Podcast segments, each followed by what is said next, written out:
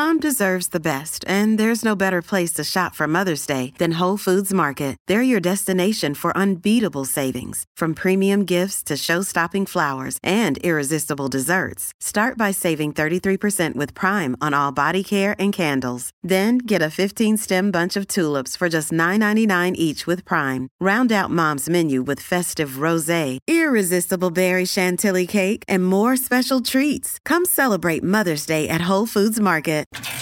This is Keys to the City with Anthony Weiner.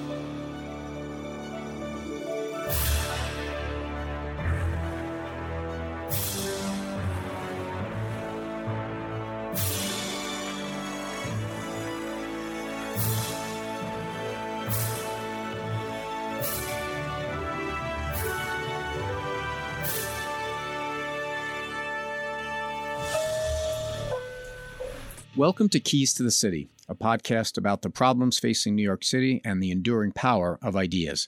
I'm Anthony Weiner. From existential threats to pet peeves, each week together we'll resist the temptation to curse the darkness. Instead, we'll try to light a candle and bring to light things that have worked before or new ways to get things done.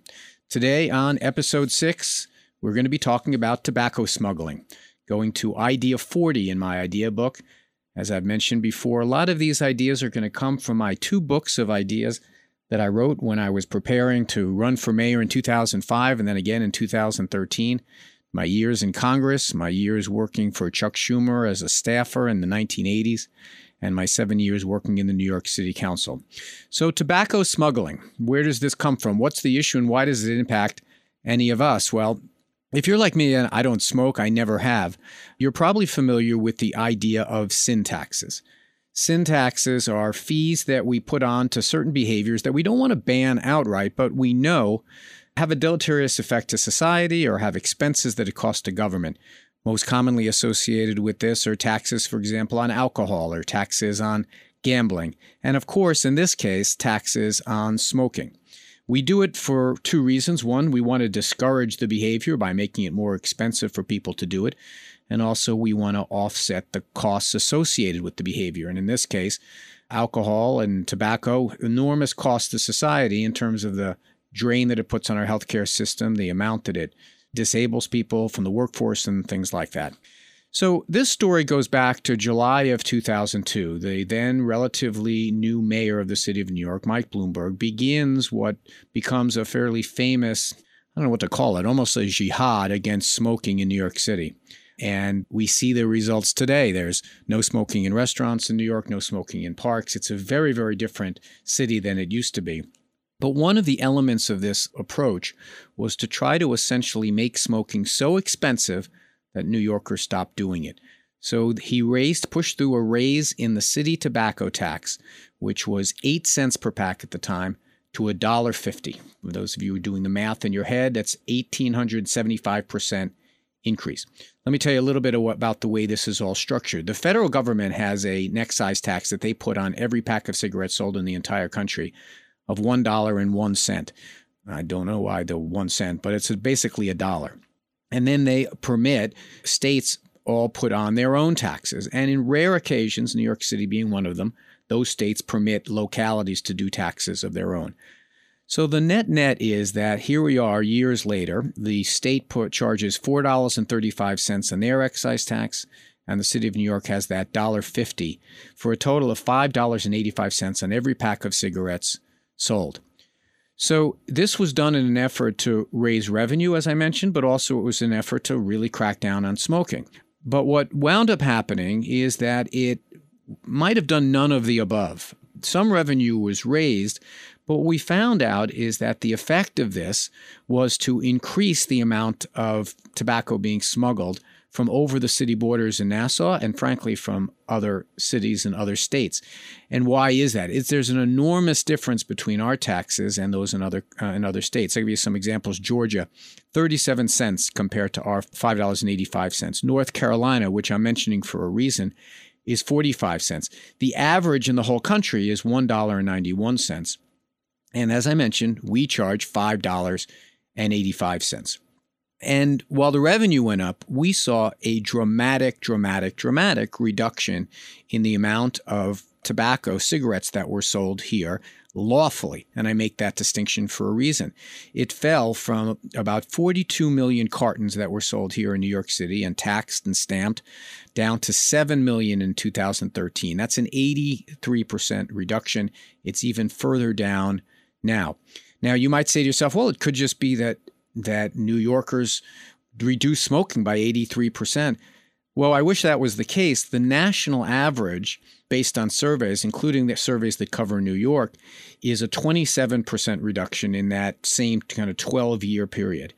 So the chances that we have an 83% reduction are virtually zero. And when you consider one other little data point, we know how many uh, cigarettes get sold nationally. And we know that nationally, the reduction in amount of cigarettes being sold in that year that we first put our tax in, and we saw about a 58%, 59% reduction amount of, of, uh, of, of tobacco being taxed the national reduction in the amounts of cigarettes being sold was 1%. So there's no way that that was happening. So then the question becomes could it just be that maybe people were buying tobacco somewhere else?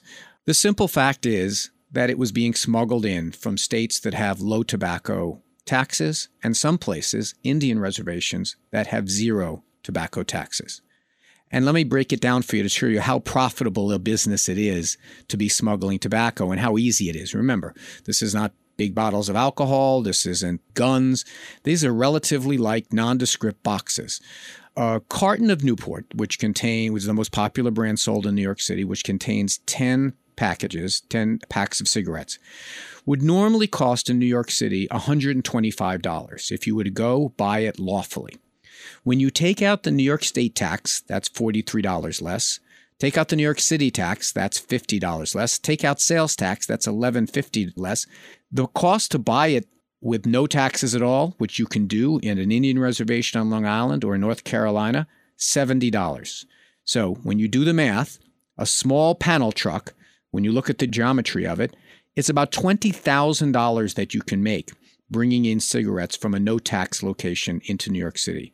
And they're very easy to find. If you go to a local bodega tomorrow and you say, hey, is there anything maybe cheaper than what you've got on display here for cigarettes? Or if you know the guy, he probably has a secret compartment somewhere in that bodega that will be able to find you cheaper tobacco because this business is such a big business. And remember, this is a tax that is on an addictive substance. So people are prepared to go to great lengths to be able to find it. There's enormous amount of profitability to it. So there's a lot of scofflaws that are being created by this, this disparity in taxes. And another thing that's happening with this disparity of taxes is this is creating criminal enterprises. This is not just one off guys grabbing a truck or grabbing or popping cigarettes into the, the trunk of their car and then driving around the neighborhood selling them. In 2000, I want to say four, the FBI did a big sting and brought down an organization that was moving cigarettes around the country from low tax states to higher tax states and making money off it. It turns out they were doing that to raise money for Hezbollah overseas when Joseph Hynes was the district attorney in Brooklyn in the 1990s, him and his detectives did a sting that captured cigarettes enough to for $2 million worth of, of revenue when you subtracted the cost of the tobacco and how much you can make selling it illegally. And when he brought this sting down, it turned out that it was being run by one of the five major crime families here in New York. So not only is this creating scofflaws. Not only does it really seem like it didn't really work in eliminating or reducing smoking in New York, but it created a fodder for criminal enterprises. So, what are the solutions? Before I get to the keys to the city that I want to talk about, let me talk about some of the things that have been thrown out there that are either impractical, unlikely, or we've already done. Uh, first, the impractical thing, and that is something that our guest, when we come back uh, from the break, is going to talk about, is to go back and reduce the tax. I don't think that's going to ever happen. Making the tax lower the taxing, the thinking is, will disincentivize the idea of smuggling in it. But no one wants lower tobacco taxes. I know I don't. The argument for high tobacco taxes is pretty compelling. Ideal but unlikely in that category is a uniform tax around the entire federal, uh, around the country. Say rather than have individual state taxes, have a higher federal tax and then redistribute based on where the tobacco is being sold to the various states to be able to offset what they would lose by not having a state tax. The problem with that is kind of similar to the first one. You'd have to go to Congress and get them to raise a tax. Unlikely in this environment. But then you'd have to say to some some localities, your tax is going to be overall much higher I mean, if you're a state like Missouri that has a 19 cents or whatever it is tobacco tax, you're probably going to wind up paying closer to the national average of $1.90. And those local legislators are probably not going to like doing that. And then to some cities, you're going to say, well, you got to lower to get to the national average, like New York City or New York State. That's not going to be popular. So it's impractical to believe there's going to be a uniform federal tax, however ideal that that might be.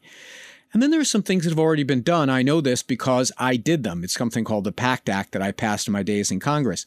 It did things like ban the selling of, of tobacco online. Believe it or not, even after FedEx, UPS, DHL had said we're not going to transport cigarettes or tobacco products at all, the Postal Service still did. And as a common carrier under the law, they had to wait for Congress to pass a law to ban it. I wrote the law that did that, and over 500 websites that were selling tobacco went out of business overnight. Also done in that law was we increased the penalties. We made it more than a misdemeanor under federal law. We made it a felony. And we also gave the Justice Department authority to work with local attorneys general to be able to crack down on this problem. So, this is where we get to the part that this show is all about, which is what are the solutions? We don't just lay out the problems in these things. The idea is to try to come up with solutions, and then we'll have someone on the other side who will say if it seems like a good idea or a bad idea. So here are my keys to the city, roughly mirroring what I wrote in Idea 40 in my idea books. By the way, the idea books should be available in the link in the show notes for keys to the city. But for me, it comes down to three basic things one, enforcement, rewards, and lawsuits. Under enforcement, Doing stings at both end of this supply chain are relatively easy to do because we know roughly where these cigarettes are coming from.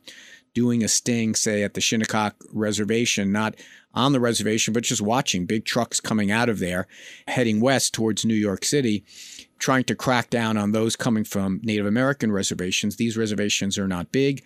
Where they sell cigarettes is always a limited number of things. In the case of the Shinnecock, they're relatively close to the roadside just going there and standing there for a while and saying, let's try to find people filling up their trucks and leaving the reservation. Theoretically, owning the uh, having those those cigarettes off the reservation is not illegal, but you've got to show you paid taxes for them. Also, at the bodega side, at the supermarket side, at the place that sells these things, this is where these panel trucks have to do a tour going around selling them all. It's relatively easy to find who's doing the, these things. Set up some of these things. It's also possible of coming between North Carolina and the southern states that have low taxes just to wait on 95. ATF, alcohol, tobacco, and firearms, the same agencies that crack down on the iron pipeline of guns also can be looking for these illegal cigarettes because they're very often the same people that are doing these illicit activities. Secondly, when you go into a place that is found to have been selling illegal tobacco, you can there are ways beyond the fines that we have. These are all, all, many of them also have licenses to sell lotto tickets. You can take away that access to lotto. That would be a way to punish them further. And another element of the enforcement is to prosecute some of these local stings federally, to really let the teeth of the federal government and the investigative powers of the feds cut into this problem. The second part is rewards. Remember how much money is at stake here. Potentially billions of dollars. And this I didn't mention in the first part. You know, when I talk about the revenue lost, the, the big question that might come to mind is well, how much are we really losing?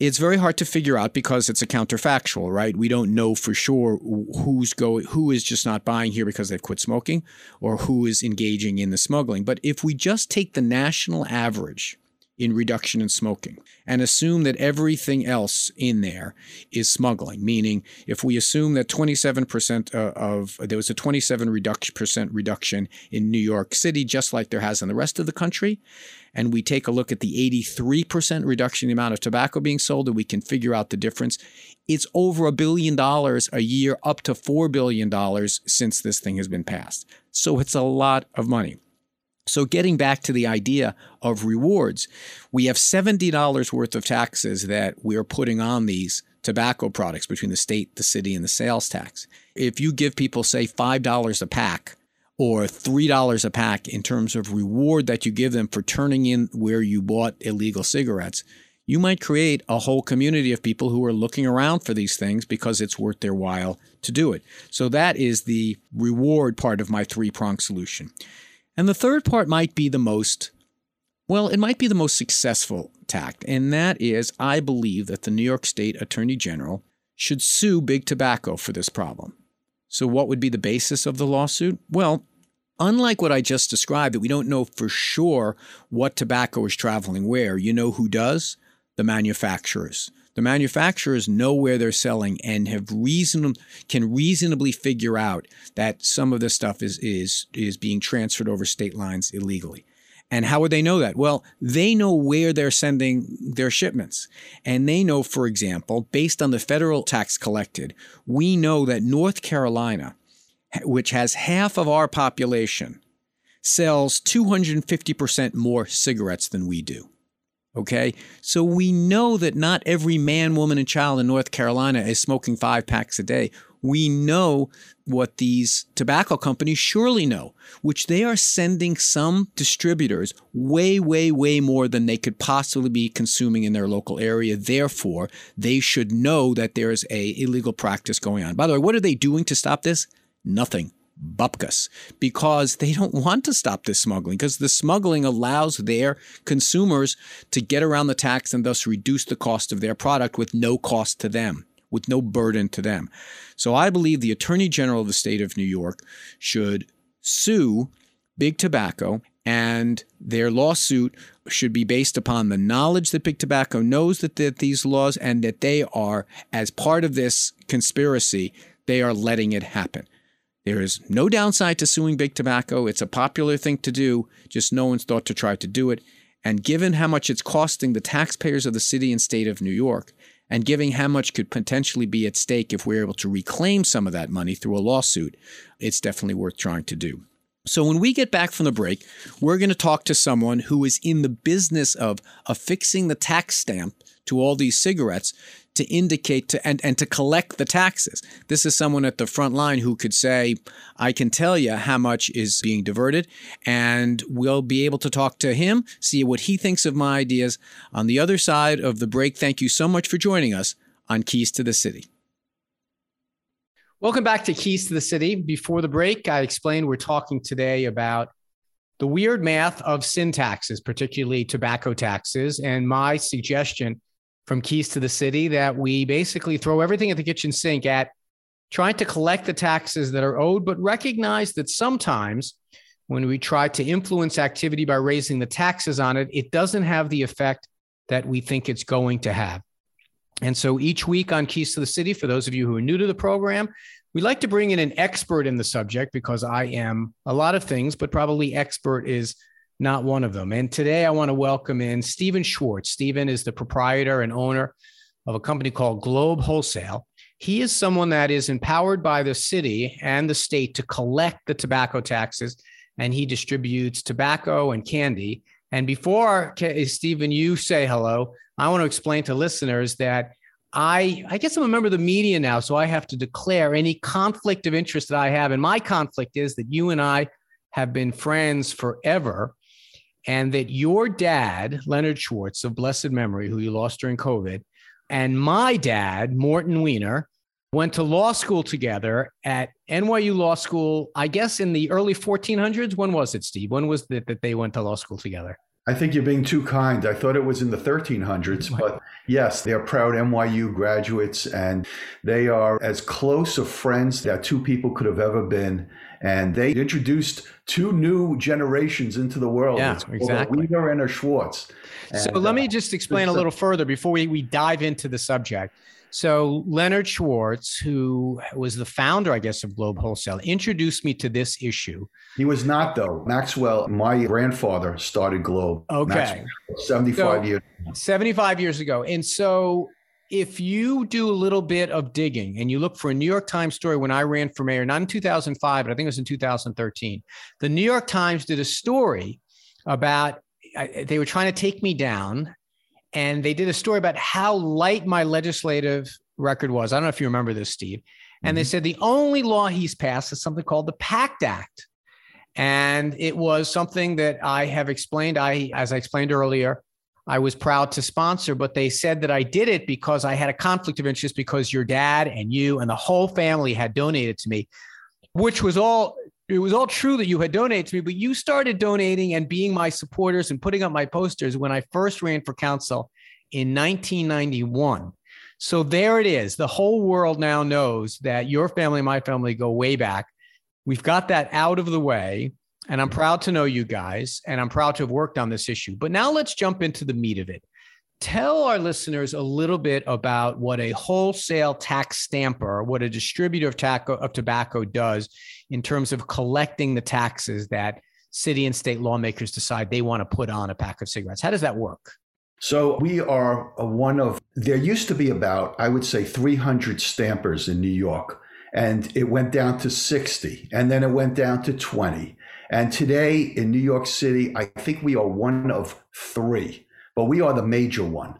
So Globe is the last of the Mohegans, and we have a, something called a stamping machine. And it's stamping machine basically, you know, has a stamp on the cigarette, which makes a legal product. We collect for the city and the state. And the whole business is like a taxi medallion. You know, this is like a taxi medallion kind of business. We are the last of the dinosaurs, the last of the Mohegans, and we collect the revenue for New York City and New York State. And how does that work? So RJ Reynolds sends you cases of cigarettes. So RJ Reynolds sends us cigarette cases of cigarettes on a daily basis. We cut them up. They're unstamped. We stamp them. Okay. And, you know, it is a practice of, you, you have to see it to believe it. This is a machine and it goes through a machine and you take all your truckloads of cigarettes and everything goes through this one machine.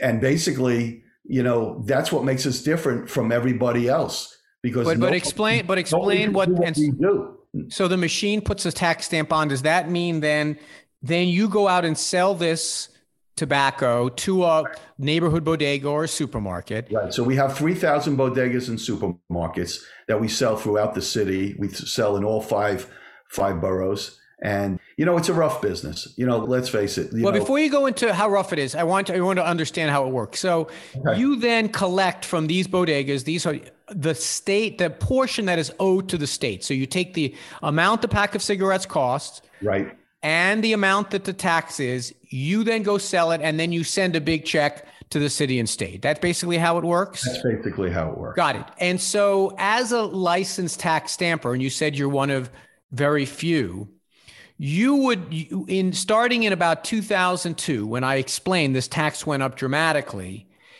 did you see that there were you know overnight the amount of people buying the cigarettes that were legally tax stamped dropped dramatically like i think you once told me it's like 80% it fell off absolutely we lost our whole business basically because of mike bloomberg's idea that by raising the taxes he was going to raise a lot of money and he ended up killing the legitimate businessmen. Like I said, there was probably 60 distributors at that time. And I would say 58 of them either went out of business or merged with other people or just got out. But how do you know it's just not that people just stopped smoking and said it's too expensive, we're not going to smoke anymore? Well, you know, people come and go all the time on that, on cigarettes. And the bottom line is, is that we have been, we have had enforcement. We have had all kinds of people go into these bodegas and groceries throughout the city, and you will see that they have our tax stamp, and then they have another layer of cigarettes. And that layer of cigarettes is illegal cigarettes that they sell at right at the counter. They keep enough of our stuff, and then they buy some of our stuff just to show some sort of legitimacy. But for every two cartons that we sell, we should be selling 10. So it could be that fewer people are smoking. Obviously, fewer people are smoking in the country. That's definitely happening.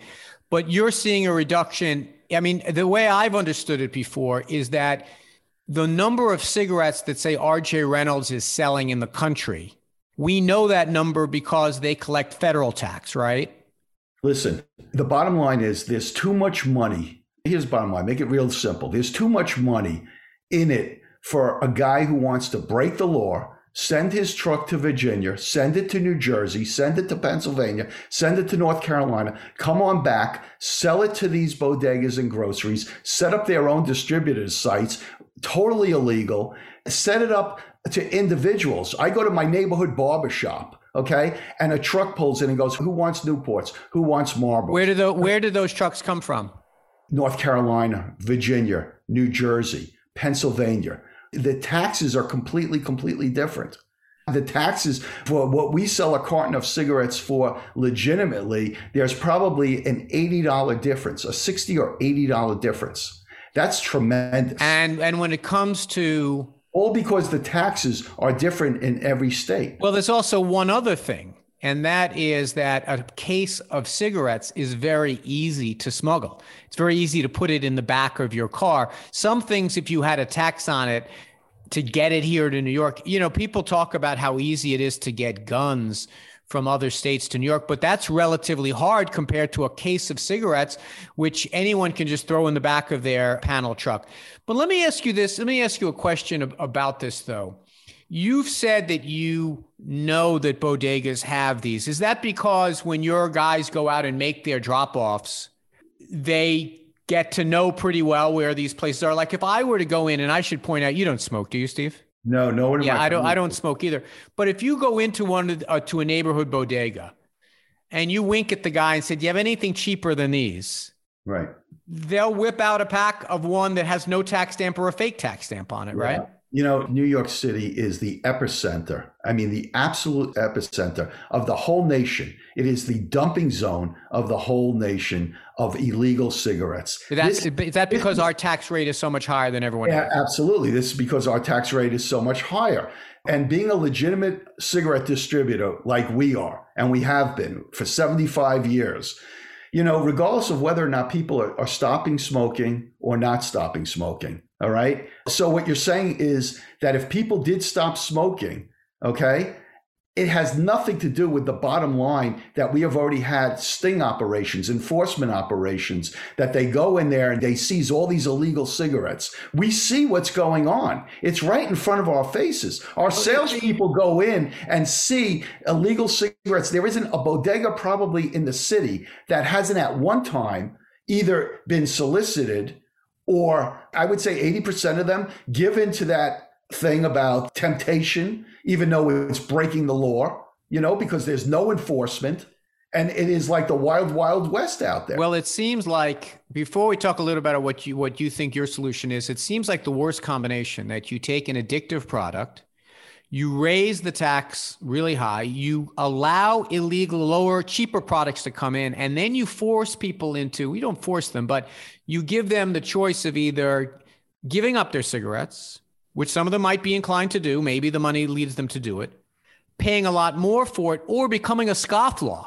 Basically, someone who's a law abiding citizen say, listen, when it comes to this, and they're so readily available, and so let me let's talk a little bit. This program is dedicated to not just Anthony, cursing the darkness, can, can I say one thing? Solution. Go Anthony, ahead. I just say one one sure. thing is that we've tried everything. They had lotto machines in these places. Back in the day, there was ideas of taking away their lotto, making cigarettes connected to every product line that they use. So meaning what, the what bodega, meaning the take, punishing the bodegas for selling them. Absolutely. So what ends up happening is some of these bodegas lose their cigarette license.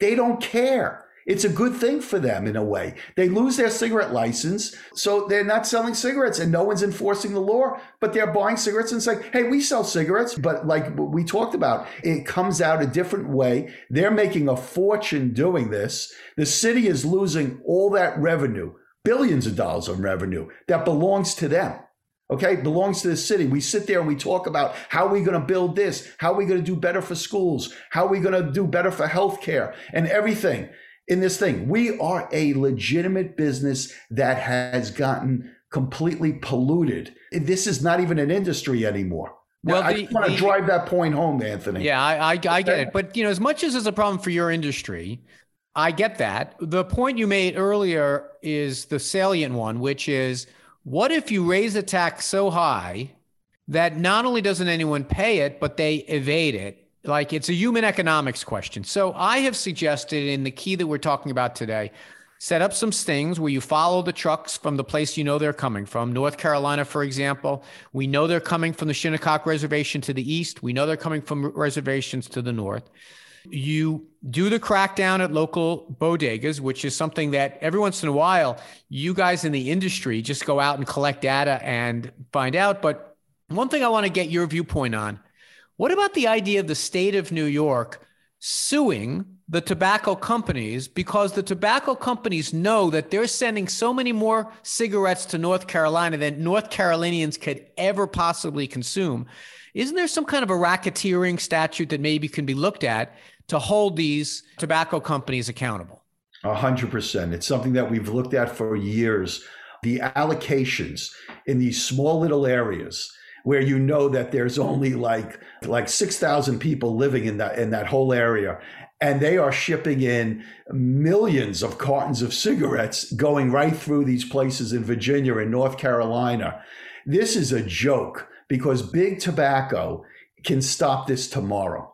Okay? That was part of A1 solution. All right? And it's a no-brainer. And at some point, you know, we're looking at our options and stuff like that, but we're trying to work with uh, big tobacco again, we've been around for 75 years. We're trying to do this the right way. They have completely dropped the ball. And that's a very good point by you. And like I said, you've been a champion all the way through with tobacco. You know, and you've understood the issue like no other politician has. Well, but listen, I mean, part is, of it, I the am. Politicians are not, you know, we, we had, you know, a Governor Cuomo before he went down in New York was looking to do a lot of good stuff and he began to understand the issues and then he had trouble and well, now the, the, the, problem is with this issue stephen and i'll tell yeah. you this is that the idea ultimately is the taxes on this unpopular product that we all dislike were raised too much That's locally right. and so once you have done that you're left with really two possible solutions one adjust your taxes downward which no one wants to do because no one wants to be cutting taxes on tobacco because it's such a sinful product and so harmful for people's health and everything else. And also, it requires a certain intellectual intellectual acuity to be able to say, hey, sometimes if you lower the taxes, you'll actually collect more of it because people won't be incentivized to dodge it. But the second piece of it is that enforcement is really difficult because it's such an easy thing to sneak in. And I've said that before. I mean, just think about it for a moment. I mean, if you want to take a box of cigarettes, a carton of cigarettes, you can lift it very easily. You can toss it around very easily. It's a very light product. Let me ask you one final thing. Can I give you the final solution? Sure, sure. Yeah, I that's what we're here for. Solution for you. This is the final solution. It comes from up above. It comes from heaven. It comes from my father, Lenny Schwartz, who was a champion of this thought. And this is the thought. His dream, his tobacco dream of solution was a national one price for the country. That is something that he was. You mean a uniform tobacco tax? A uniformed yeah. tobacco tax that would even out every single state and put the power back to the government and have them collect their taxes and basically right. clean so, up the industry. Just so I understand, there's already a federal excise tax on tobacco, right? Yes. And then each city or each state then puts its own on. And in rare occasions, New York City, one of them, puts an additional tax on top. And what you're proposing and what Lenny proposed was that you basically come up with a national tax and that's it. And yes. you basically you raise it to accommodate the lost revenue that states might get. That's a great idea. The only weakness of it, and I've pointed this out, I used to point out to Lenny, I'll point it out to you, is that for some people, it is going to mean their tobacco is going to get cheaper overnight. And politicians don't want to make anyone's tobacco cheaper overnight. But I get your point. The point is that some policies, and this maybe is a perfect footnote to end with, some policies, we can have the best ideas in the world in New York City. We can have the best idea for gun laws. We can have the best idea for taxation. We can have the best idea for health. But if it is too easy for people to evade it by going to another city or another state, then the best ideas in the world won't work. Fair summary? Perfect. Perfect is exactly what I think. Stephen, I keep telling people I've got the perfect ideas. Unlike the former president, I've got the perfect ideas. Listen, I really want to thank you, Steve. I want to express my gratitude to you both for being a friend and for being a great guest here on Keys City. And also to thank you. You're an agent of the taxpayer. It's a business that you're in, but you know, people wonder how do taxes get collected? Who does it? Well, you're one of the people that does it. So this might be an instance where this policy benefits you as a business but if you collect more tax, that's better for all taxpayers. So I want to thank you for doing what you do. Thank you, Anthony. And we'll be right back on Keys to the City. Well, that was an interesting conversation. I hope you found this episode of Keys to the City interesting. If you'd like to lob in an idea uh, to Keys to the City, we have a special email address, keys to the city at wabcradio.com. So far, the response has been really good. People have been throwing in some ideas, and we're trying to arrange some interviews to, to support those ideas and discuss them. Also, if you want any editions of this podcast or any other podcasts that are produced at the Red Apple Podcast Network, I encourage you to go visit there. Some interesting things from the personalities who are on WABC 770 Talk Radio in New York and some other people who just contribute podcasts. And you can also find episodes of my weekly radio show, The Middle, which is on every Saturday from 2 to 3, also on the WABC app. And then I go join Curtis Sliwa on Left versus Right. And so I really do appreciate your support. I also want to start offering opportunities for people who find factual mistakes that you can always toss in any kind of mistake you think I make in terms of reasoning or logic, but I want to try to be as factually accurate as we can here. Someone pointed out an, an error that I made in episode one, where I said there were 2,200 murders in 2013. I meant to say in 1993. So I thank you for pointing out that mistake, and I'll be trying to update things and make addendums as we go along. Here on the City, thank you so much for joining me. I'll see you next week for another edition and episode 7.